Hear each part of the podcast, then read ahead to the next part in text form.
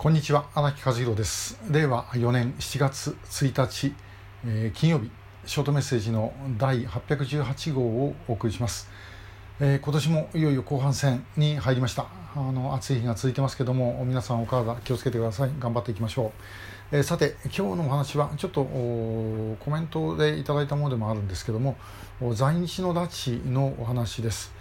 で、えー、これはですねあのほとんど表に出てきていない私も全体像を把握してませんがおそらく全体像を把握している人はほとんどいないんじゃないかと思うようなことです。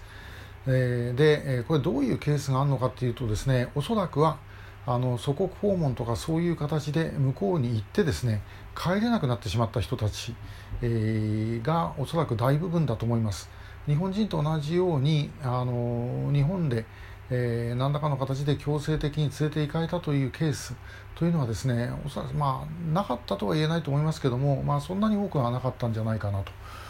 まあ、あの高兄弟の場合ですねこれはもう本当にあの学年前の子供ですから、えーまあ、事件が発覚するのを恐れて、まあ、連れてっちゃったんだでしょうけども、まあ、この子どもたちがあの物心もついてないわけで、えー、そんなことをしゃべるわけはないですねだからもうこれおそらく子どものままで工作員にしてしまおうと思ったんじゃないかと思います本人たちが一体自分が何者であるかもひょっとしたら今分かってないのかもしれません。えー、そういうようなことをですね、まあ、子どもの工作員というのは向こうがあの北朝鮮の中でもあの要請をしていたという話がありますから、えー、この2人もですねそういうことで使われた可能性は、まあ、十分にあるんじゃないかなというふうに思います。でさてえでこの日本からの在日なんですけども何のために連れてったのかというのはですね今一つよく分かりませんでただまあ一つ言えるのはですねまあ貢ぎ物みたいにしちゃったんじゃないかえー、こんなに連れてきましたよっていうですねただそれだけのために連れてきたっていうかあるいはもう返さなかったあということもあるのではないだろうかなと思います。えー、一時期あの朝鮮総連のトップだったハン・ドクスにですね、えー、権力を、まあ、あの奪うかもしれないというふうに言われた金正恩という人物がいました。この人はあの北朝鮮に行って戻ってこれなかったと、まあ、これはまあもう幹部ですからね、まあ、拉致って言っていいのかどうか分かりませんけども、まあ、ともかく向こう訪問して、えー、戻ってこれなかった人というのは、えー、相当の数がいるんではないかと思います。でまあ、あのそういう意味で言うとですね在日の帰還事業というのももうほとんど騙して連れてったわけですね、まあ、この間あの川崎英子さんたちのやった裁判の中でも、まあ、裁判所もやはりそれは認めていたということで、えー、そうやって騙して連れて行ったことによっての悲劇そして帰ってこれないという意味で言えば、まあ、やっぱり拉致に近いものがあるんではないだろうかというふうに思っている次第でございます。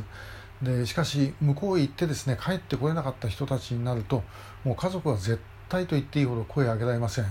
それはもう向こうにいるって分かってたらですねあの声上げたらば向こうにいる家族が何されるか分かりませんしそれからあとはあの日本の側の残った家族だってですね送電の,、まあ、あの在日の社会の中で、えー、もう生きていけなくなると。いうことすらあの、まあ、当然あり得ることなんですね、えー、だからそういう意味でなおかつ、まあ、国籍が違いますから、えー、最後は日本国政府が、まあ、保護をしてくれるという保証はもちろんないわけですね。えーまあ、日本国民だって保護しないわけですからいわゆる在日だったらなおのこと保護しないだろうと。えー、いうようなことでですね声を上げられないそういう人たちが結構たくさんいるんだと思います。でまああのそういう人たちを使って工作活動をやるということも北朝鮮はおそらくやっていたはずです、えー、まあ、そう考えると本当にとんでもない、えー、国ですけどね、えー、もうあのそういうもとはまあ在日だって、えー、もちろん加害者になった人も当然相当いますけどもしかしその加害をしたというのはただ単にですね あの加害行為をしようと思ってやったというよりも